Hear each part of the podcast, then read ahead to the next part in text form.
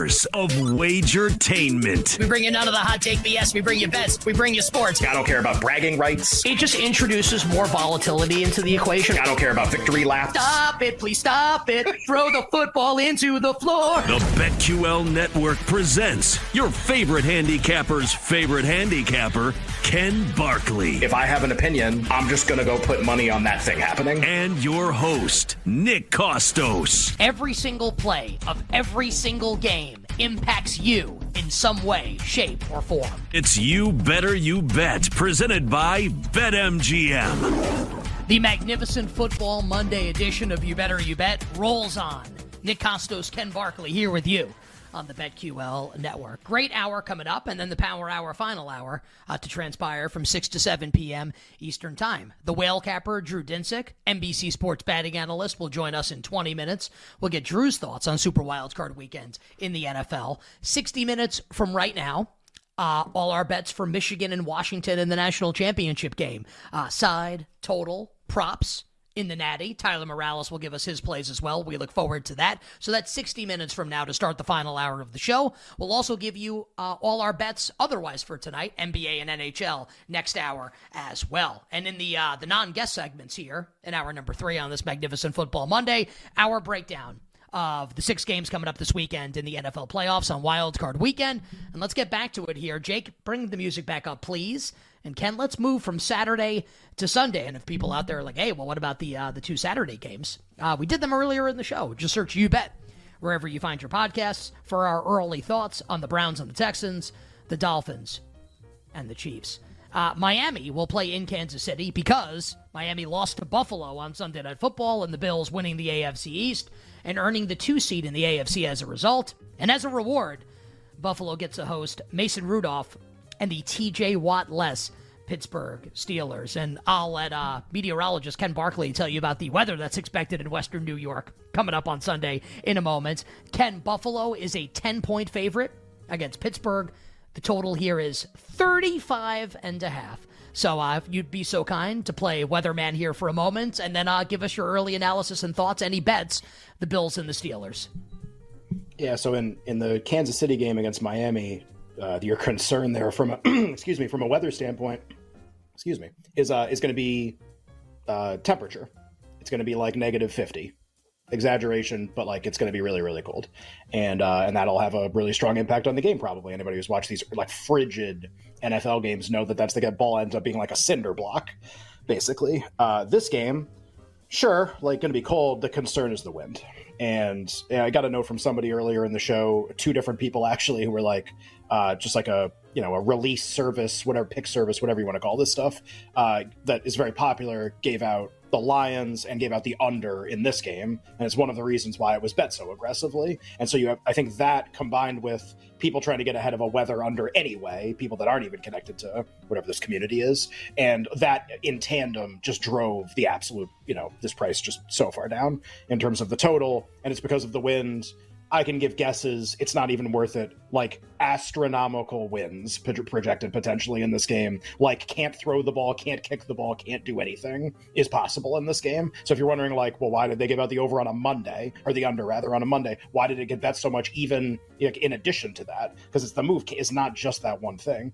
Um, that's why everyone's trying to get ahead of the fact that we're going to get to the day of the game and you're not going to be able to pass the ball. I'll just add really quickly if that's the case, like this is not some super edge or whatever because like the prop markets aren't open yet for the game. I can't be like, well, bet Josh Allen pass yards under. Be like, well, nothing's open, and once it's by the time it's open, everyone's going to know that this is a thing.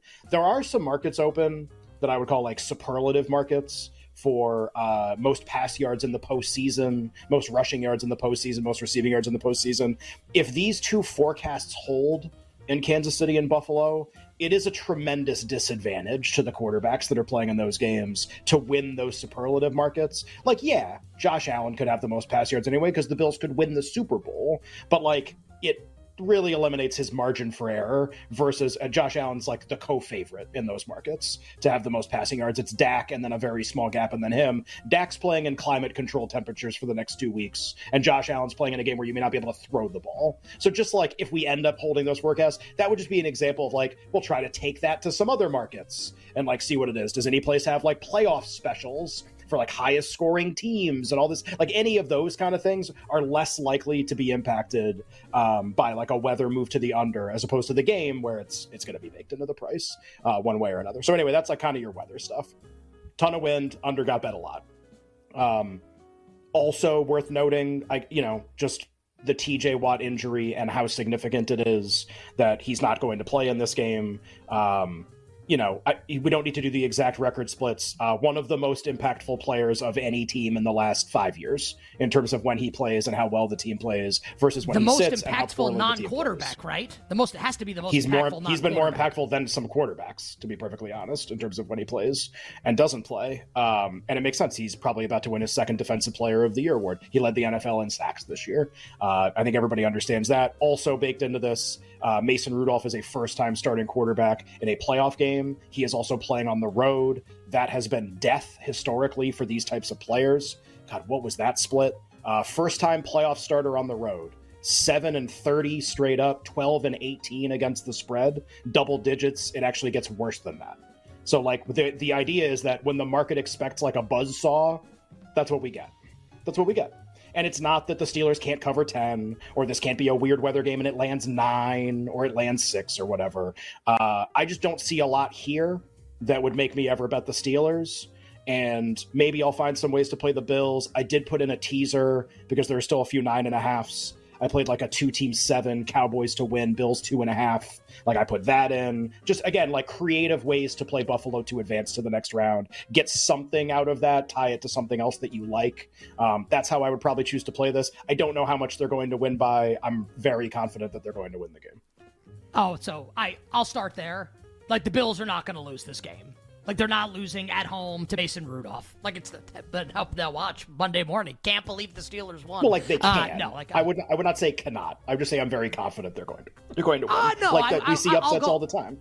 Skylar on record and Thompson say it's almost beat this 100%. Yeah, but they Yeah, needn't. right, I just- I'll say it's 100%. 100% the Bills can't lose until they do. Uh, but no, they're very Bills extremely likely to win the game. Um, I listen, like I I understand Steelers are up against it, no what. Just you know, if the total's going to be this low and neither team's going to be able to throw the football, like doesn't the underdog start to become a little valuable if the point spread's going to be this? If it's going to be ten and the Steelers can run it and Buffalo's got injuries on defense also. This is not me making a case for the Steelers to win the game. And if like the weather were going to be somewhat normal, like I, I would never bet the Steelers. I don't know, Ken, if I'm rushing to lay Buffalo here. If like neither team's going to be able to throw, and you brought up, and I don't know if it was in a guest spot or whether it's you and I talking. I think it might have been with Eric Eager, that Patriots Bills game a couple years ago on Monday Night Football and Mac Jones rookie year. The Bills were definitely the better team in that game. They blew the Patriots out on Wild Card Weekend at home in Buffalo, but Belichick devised a game plan and like kind of like outfoxed Sean McDermott. Um, I, why can't like Mike Tomlin come up with something like somewhat similar there? Uh, again, this is not me saying the Steelers are going to win. Just that if we get further along in the week and neither team's going to be able to throw 25, 30 mile per hour winds or more, I, I'd consider taking the 10 with the Steelers. I, I, I don't think I'd Yeah, lay it's- Buffalo. It's just interesting, right? Because uh, so in that Patriots game, correct me if I'm wrong, that was Daboll was the offensive coordinator before he took the job with the Giants, and Oh, well, uh, yes, and definitely. and and I so obviously like, you know, outfox Sean McDermott, like outfox Brian Daboll, and like not he's not the offensive coordinator right now. Doesn't mean it has to play out the same. Doesn't mean you can do the same thing that the Patriots did in that game and had a lot of success. Also, like Belichick's the wizard of the the one week game plan to do anything. It's like his team is designed to be able to be a chameleon every single week and do something completely different and be able to execute that. It's hard to do. Um, do I think the Steelers have the personnel and know what to even be able to pull that off? Uh, no, I don't at all. And uh, and uh, the other thing is this new Bills offense. Like it's funny, like Gabe Davis maybe isn't going to play in this game for the Bill. Great, they can never hit him downfield in a game like this. The ball's going to blow out of the stadium if they try to throw it to him. Like it doesn't even matter. Um, a good game for him to miss, I guess. Uh, I, I would just say like this new Bills offense since Brady took over, like two of its best components are James Cook behind a really good offensive line and Josh Allen on every third and fourth and short. Like the Bills are going to be really efficient in this game. Like the yeah, the Steelers. Like you think about all like the steel, like steel curtain run defense, like the Steelers, all this stuff. Like the Steelers' defensive metrics this year are are like fine. Like they're they're good, and they've missed guys throughout the year.